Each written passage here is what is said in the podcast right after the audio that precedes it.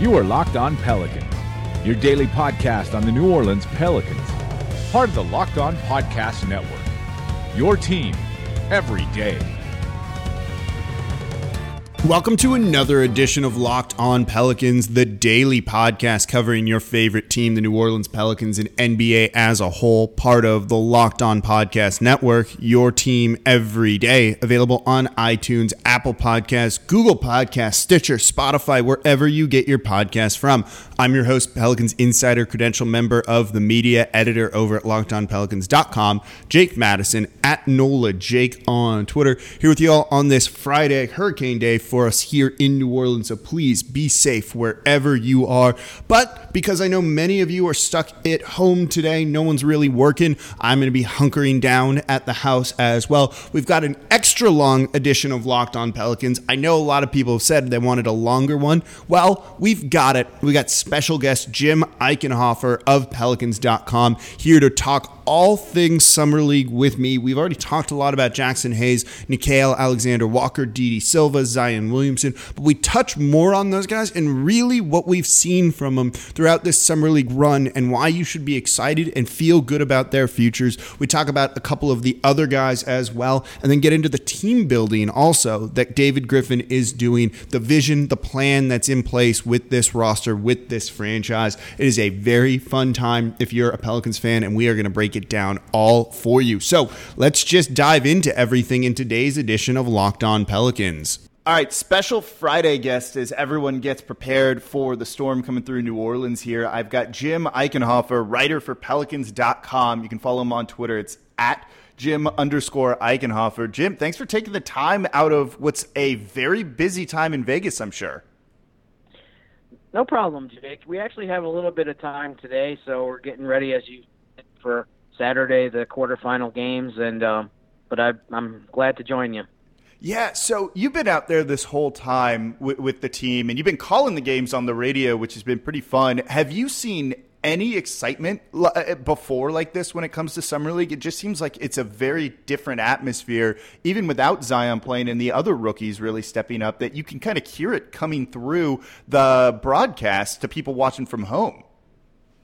Yeah, I I would say definitely not. There's been a lot of summer leagues where I think the word I would use is the Pelicans have had kind of an anonymous roster.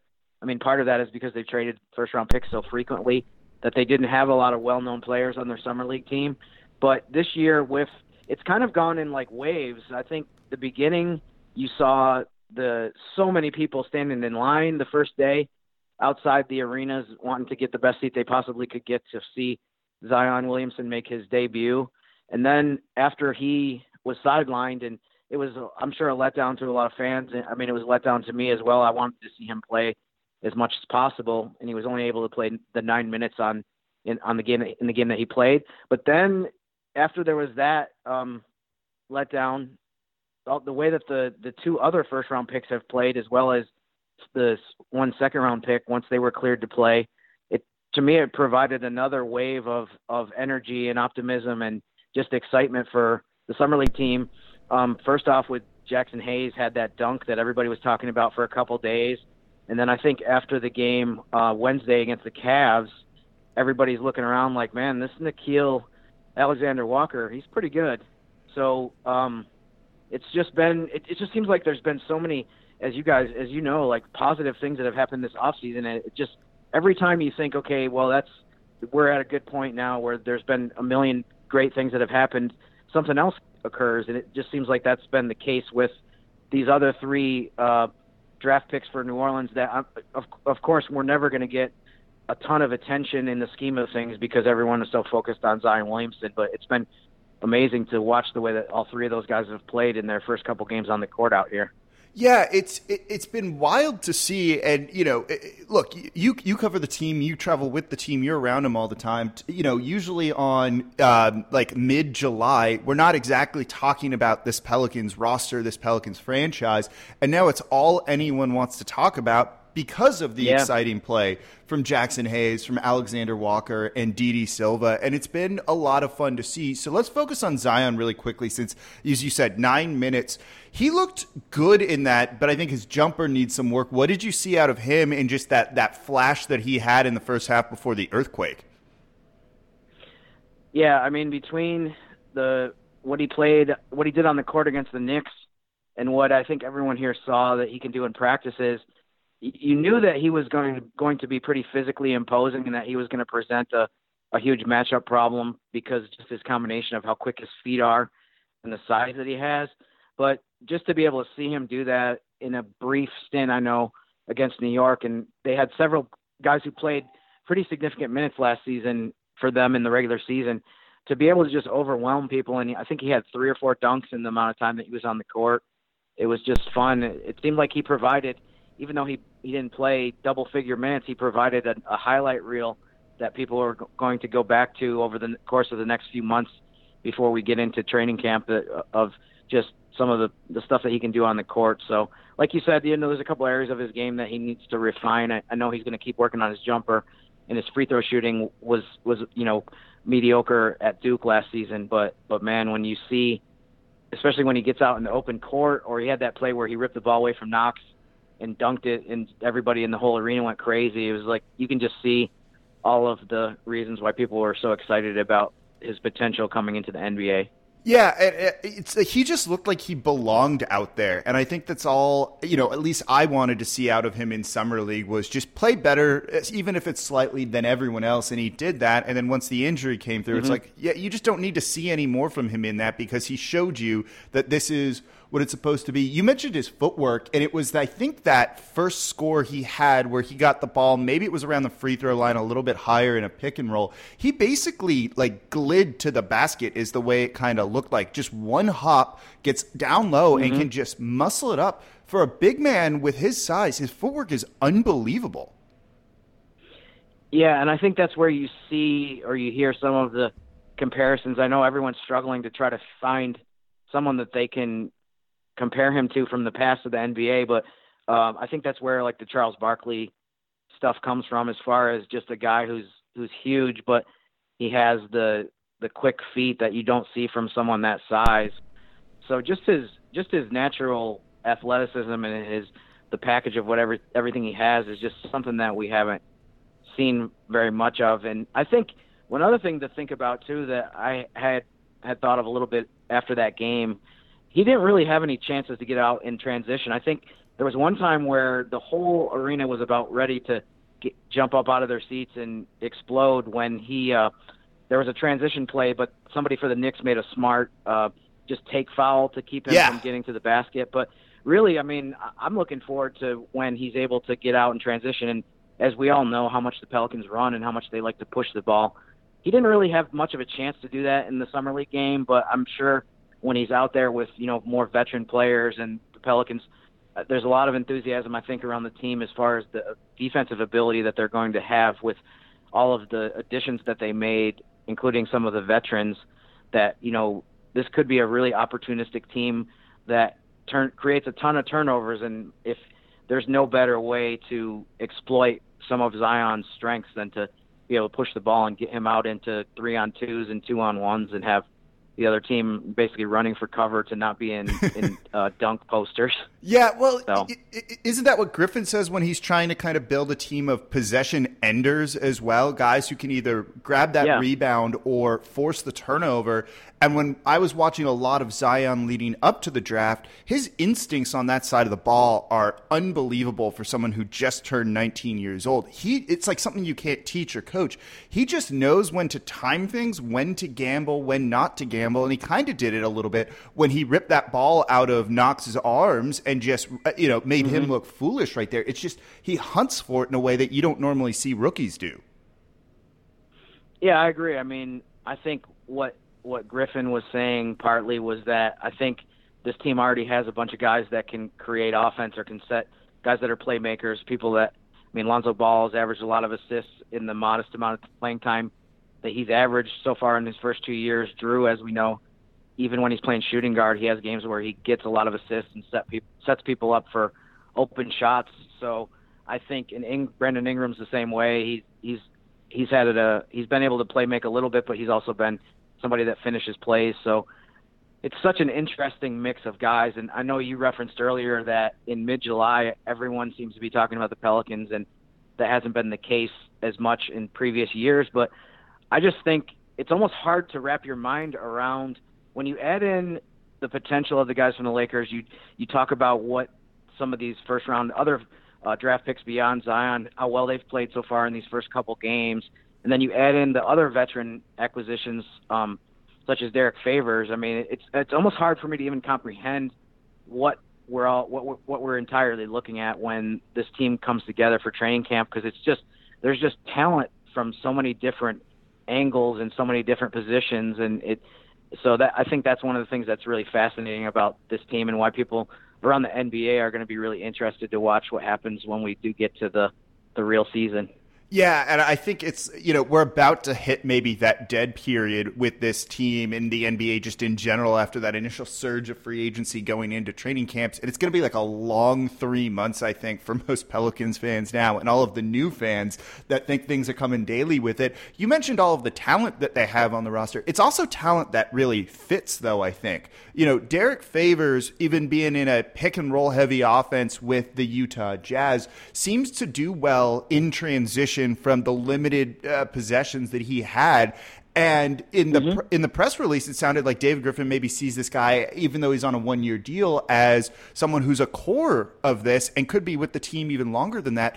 And every move they've made really there's a very clear vision that it seems like they're going out and executing is maybe the best way to put it and really filling out the roster with talent that also matches up with the style of ball that they want to play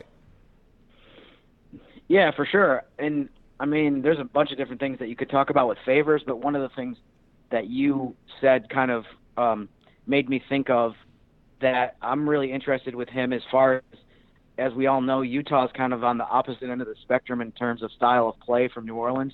They play more like the the Memphis grind out games, play uh, lower tempo. They relied a lot on their defense, which was great. I mean, that was a huge reason for their success.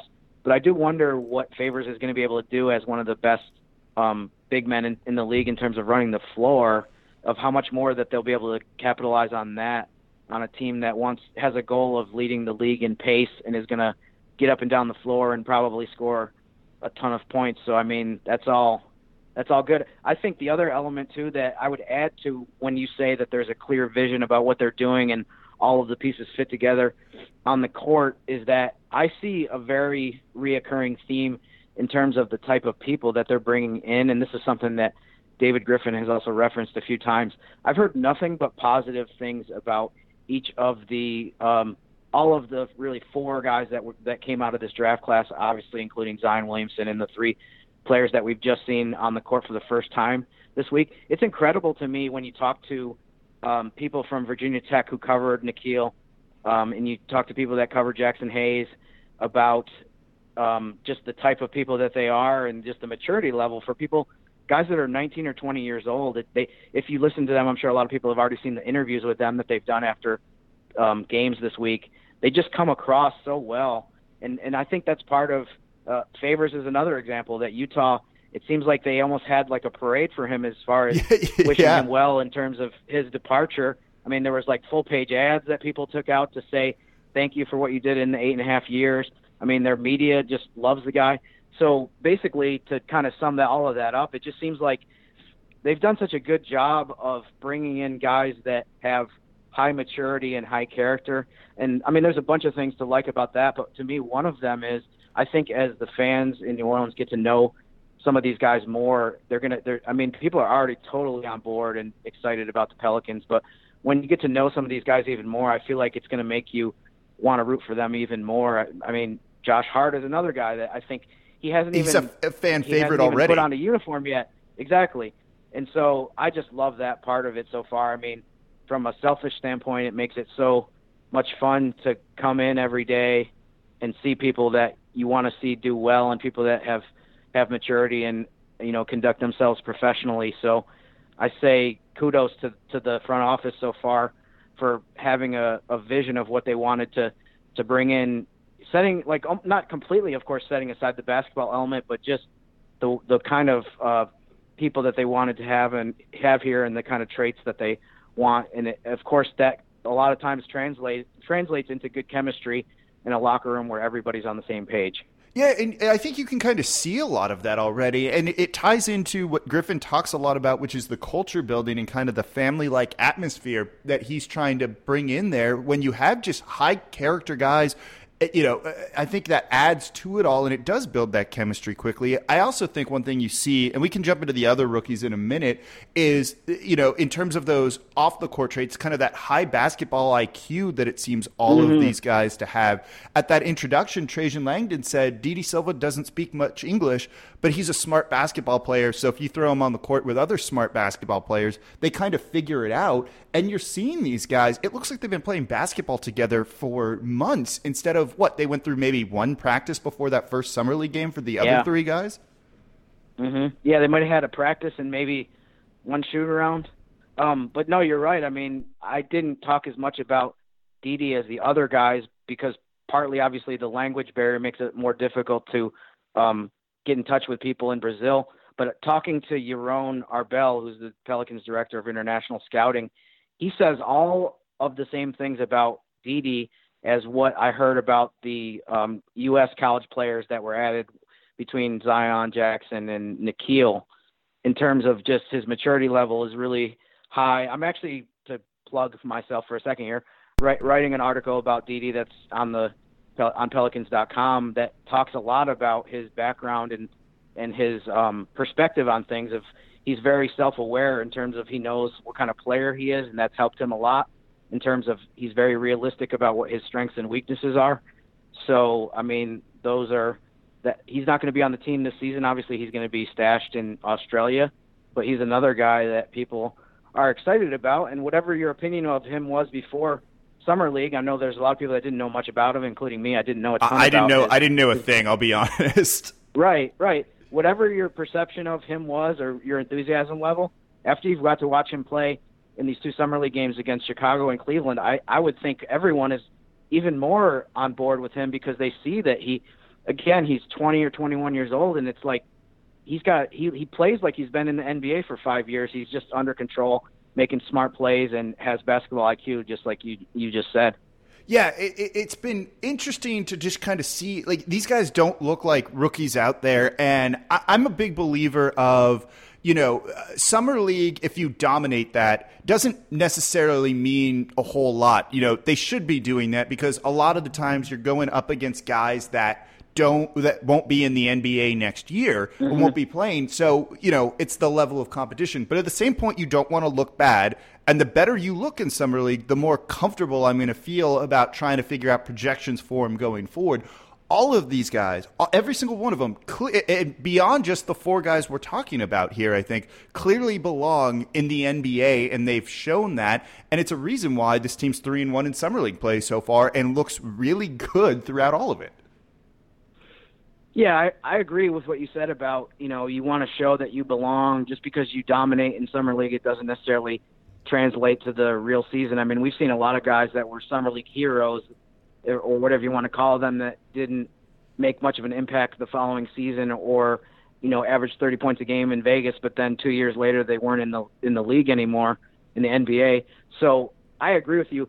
Um, I think one of the biggest things that I look for in Vegas is – with a lot of college players, you know, obviously, I'm sure you you might be the same way. I don't have time to watch a lot of college basketball during the season, so once the Pelicans regular season is over, I will read as much as I can and watch videos and whatever, try to get as informed as I can about potential draftees because you know you never know what could happen on the draft, which is very true this year yeah. with the trade that you ended up with the eighth and the seventeenth pick. But anyways, the what I try to do is I try to be to know as much as I can, and then I take obviously after the draft I looked at everything specifically about Jaxson and Nickeil.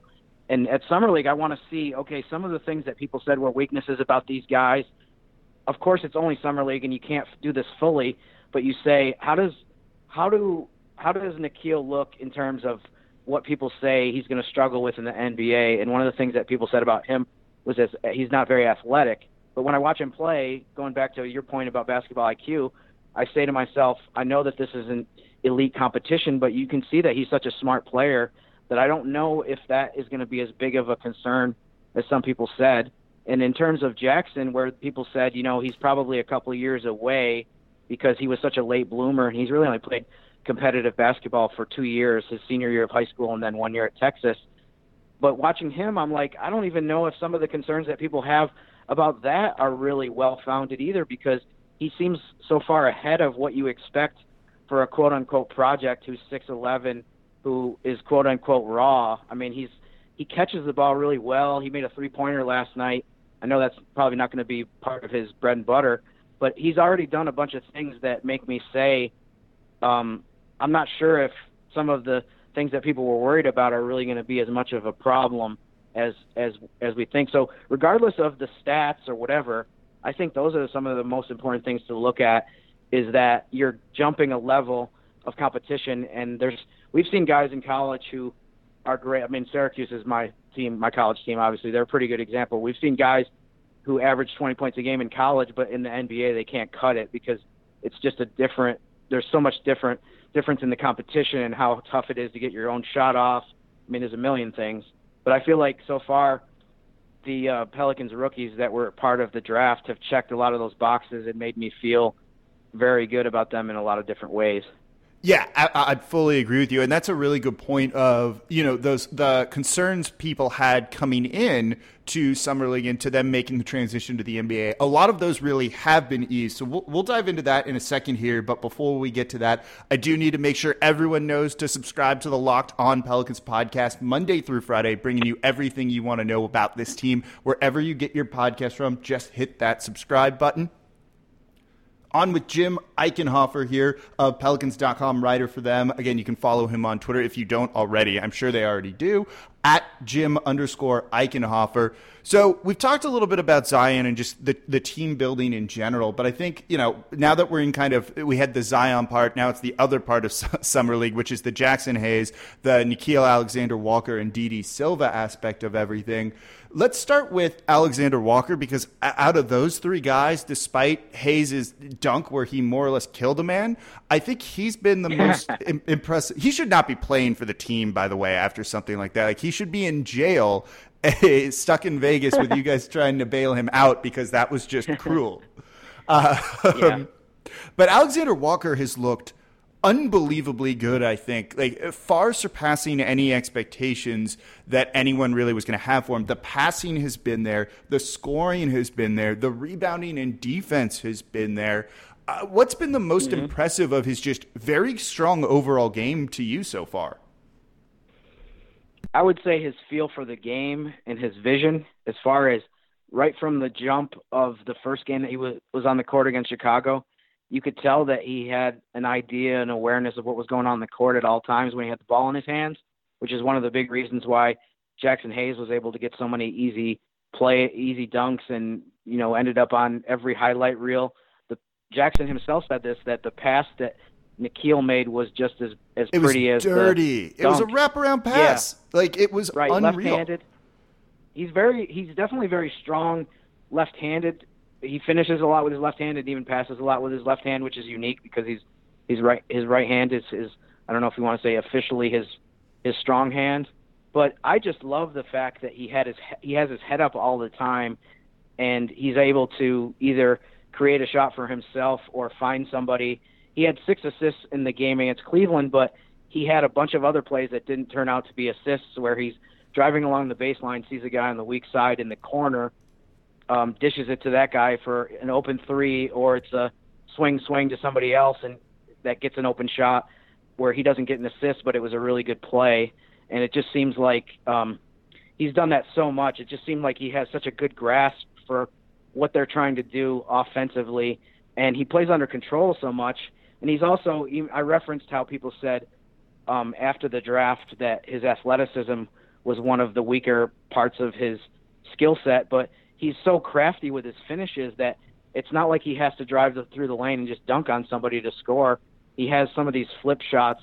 Um, he had a really pretty one with his right hand against um, Cleveland. He had a couple really nice finishes with his left hand against Chicago. So um, just, uh, oh, I mean, I could go on a, a lot from what I've seen in these first two games, but I think the way I would sum it up best is the guy's 20 years old, but he looks like he's been in the NBA for a bunch of years. And when you put him against summer league guys, a lot of whom are very talented players, but don't have the same um, savvy or um, just ability to understand, like to just out kind of think the game the way he does, you can see how the results that Nickeil has gotten so far. And honestly, I think it's still early because he's only played two games in the summer league. But I mean, he's building a case to be one of the best players in the entire summer league so far, even though he's only been on the court for two games going into the quarterfinals on Saturday. Yeah, I, I, no, I think so. And and you mentioned it's that craftiness. The, the, guy can finish. I don't know if yeah, I guess if he's he's dominant hands is right. He, you know, he looks ambidextrous around the rim, and I think being able to yeah. finish around the rim like that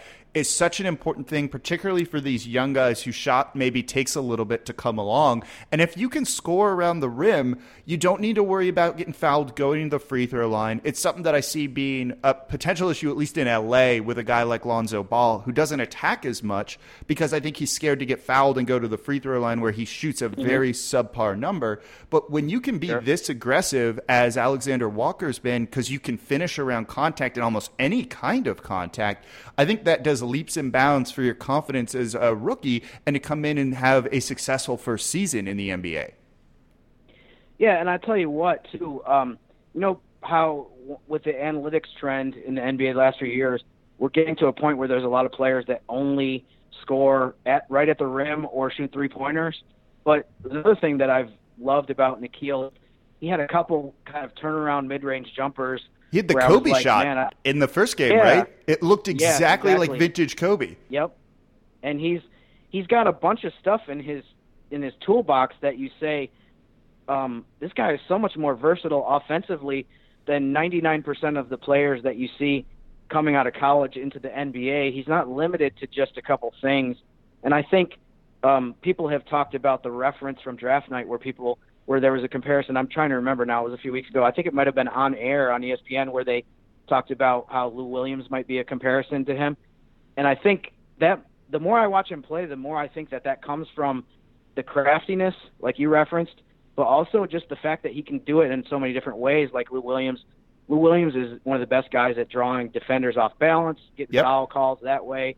He's not super athletic, but he uh, I think he was a lot more earlier in his career, but he can still score around the basket. He's um, just knows how to get his shot off, and then of course he's got the range, which we have barely even talked about. But Nickeil uh, has made a bunch of pull-up three-pointers with a guy in his face, and made some spot-up shots as well. I mean, he's got a step back like in there almost, too.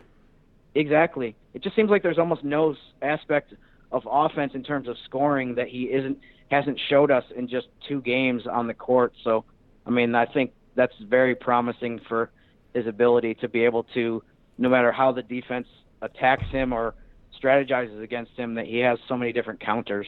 Yeah, and it, like you said, that's like a really good way to put it. Is you know whatever you throw at him, he's kind of comfortable with it because his game is so well rounded. If you trap him or something, let's say, it doesn't take him kind of out of his rhythm because he has other ways to beat you. So his his teammate out there, Jaxson Hayes, has been probably the flashiest guy. He was number one on Sports Center after that dunk um, against the. I don't even know what Bulls player it was, which is probably good for that Bulls player that we don't know his name. yeah, um, let's not let's not mention let's not not mention his name on here for the sake of for him, him personally. yeah, because yeah. yeah I know he listens to Locked On Pels every single day, of course. so, um, so he's been one of the flashier players, but all of his success really comes from a uh, maybe not all of it, but a lot of it is him really working well off ball and off ball movements and cuts. That dunk that he had um, came off of him just cutting from the three point line towards the rim. And I think when you look at this kind of system of play, they're going to play in transition a lot, but you're maybe 75% of your offense is still going to come in the half court. And having that off ball movement is so key. And for a guy who maybe doesn't have the better, best jump shot or a jumper, even though he tried to prove us wrong with that against the Cleveland Cavaliers, I've seen that from Jaxson Hayes that has really jumped out at me offensively for him.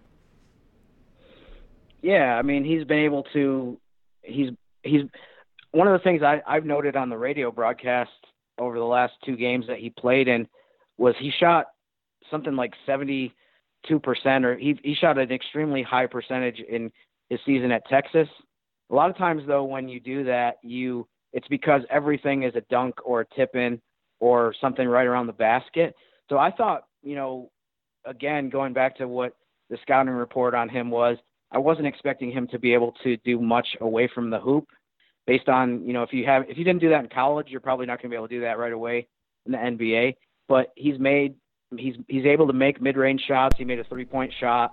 Um he actually he had some good low low posts like back to the basket plays even though I know that's something that he's probably going to keep working on and something that he needs to improve upon. But also his ability to catch the ball on the move.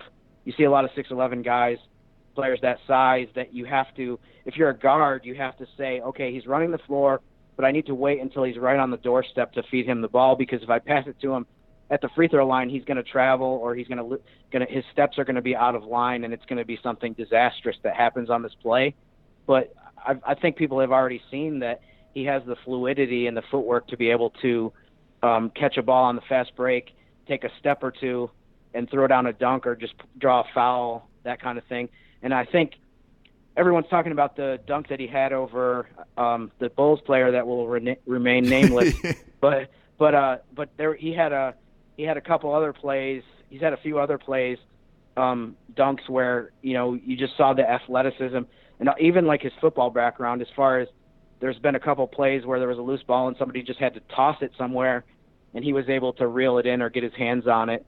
And it's like man I don't remember seeing too many centers that are are able to be comfortable as comfortable as he is in space usually that's you you you don't want the guy the ball in that guy's hands you want to make sure he gives it up as soon as he possibly can to a guard yeah, and no, it's it's. I think that football background's big. He was a wide receiver, so he's out there and he feels comfortable catching some of these passes, which have come in very fast and not with maybe a, you'd like a little bit more touch on him, but they've come in pretty hot, and he's corralling that ball. And we've seen centers here in New Orleans that haven't been able to really do that. I think he's also pretty good about once he gets it, not necessarily depending on where he is close to the basket, not putting the ball on the ground, which sometimes can kind of be an issue where a guy catches it right below instead of just going up for the dunk. They want to dribble it, and then you kind of see it knocked away from them, resulting in a turnover. But he, mm-hmm. he's looked good, and that athleticism extends to the defensive end too. He had that block against the Bulls. It was with his elbow, one, because he came flying in. Yeah. But he was the help defender. He rotated over to do that. And didn't he have the chase down block from behind against the Cavaliers, I think, too?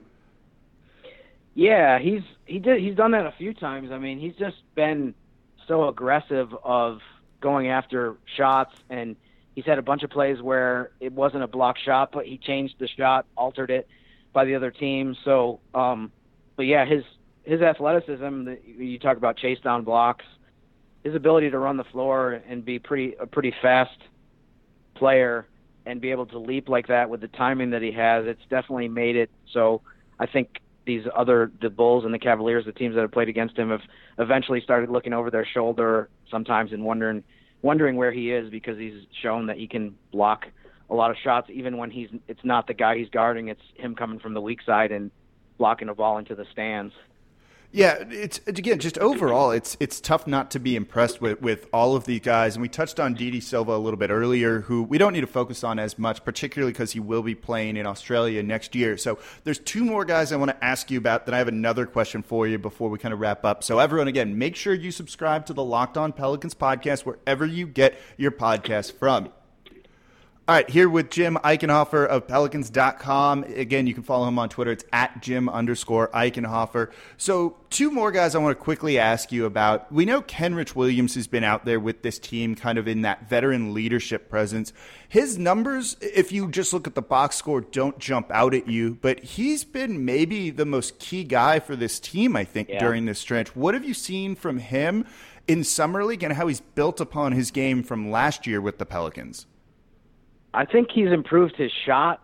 Um, so that, and from a flashiness standpoint or just casual fan thing, that might be one thing that you've noticed. But I think he's done exactly what we know that he does as Kenrich Williams, in terms of he's the best hustle guy on the court. He's coming up with loose balls all over the place. He's diving on the floor.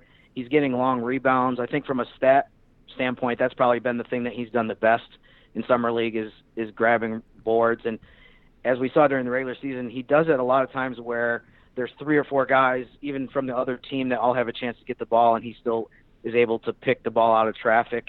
So but he's been uh, he he's been. I said this during the broadcast um, of the Cav, the Cavs game as well that he um, you watch him play in in, the, in summer league and you say if you had to if you had to you know find a fan pick a random fan out of the stands and say pick pick for me which of the 10 guys on the court played in the NBA and played in regular season games last year and I feel like a lot of people who have some grasp of basketball would have been, would be able to identify him because you can just see that uh he just seems like he's always in the right place and he um just has a really good understanding of what his his strengths are. So, I mean, the coaches have talked about this a lot over the last few days too that he just I mean, he's just the glue of the team. And so, I mean, I, I talked about this with Daniel last night or on the on the radio broadcast the Cavs game again. Um, his there's so much talent and so much depth on the the regular NBA roster that the Pelicans have now. The thing that makes me I mean, it's going to be so hard. There's going to be so much competition for spots in the rotation and the, in different lineups. But the thing that to me gives Kenrich the best chance of being part of whatever in whatever role it is for the Pelicans next season, it's that he is one of those guys that just does all those of the stuff that you need. There's a ton of talent on the roster. There's a ton of scoring, but he might be one of those guys that can fit into a lot of lineups because of all of the different stuff. A lot of which is un- intangibles, drawing charges, even that um, help out a, a, a lineup and, and make you successful, even if he's not going to be the guy that averages, you know, 20 points a game. No, and, and having a guy that goes as hard as he does has to be just huge for the Pelicans to have him their practices too to push maybe some of the mm-hmm. starters or to show kind of some of the younger guys. And I know David Griffin's big on that kind of culture bearing veteran, but even with just one year in the league, it seems like Kenrich Williams really fits that and is going to push these guys and make them better players too with just the type of person he is, his personality, and his style of play. Yeah, he's very low maintenance as a person. I mean, he's he's not one of those people that is very loud practices. I mean, I'm, I'm sure people when they hear him do interviews, you can tell how soft spoken he is, and just he just wants to contribute in any way that he can. And I think a lot of times when I see him do the things that he does on the court, um, it reminds me of how back to training camp last last uh, fall that he was one of the guys that people didn't really know much about. They knew he was a decent player in college, but the the Pelicans coaches kept saying, you know, we wanted it. We we kept saying like, okay, we got to make a cut. You know, maybe it's maybe it should be Kenrich, and they kept coming back to that in practices and during scrimmages. He was always the guy that was in the right spot, and he was always the the player that kept making hustle plays and and doing the doing the right thing and benefiting the team so much. So they ultimately decided, hey, there's there's no way we can get rid of this guy. And I think once he got to play during the regular season, you it was so much more clear of what they meant by that, and we've seen the same thing in summer league so far.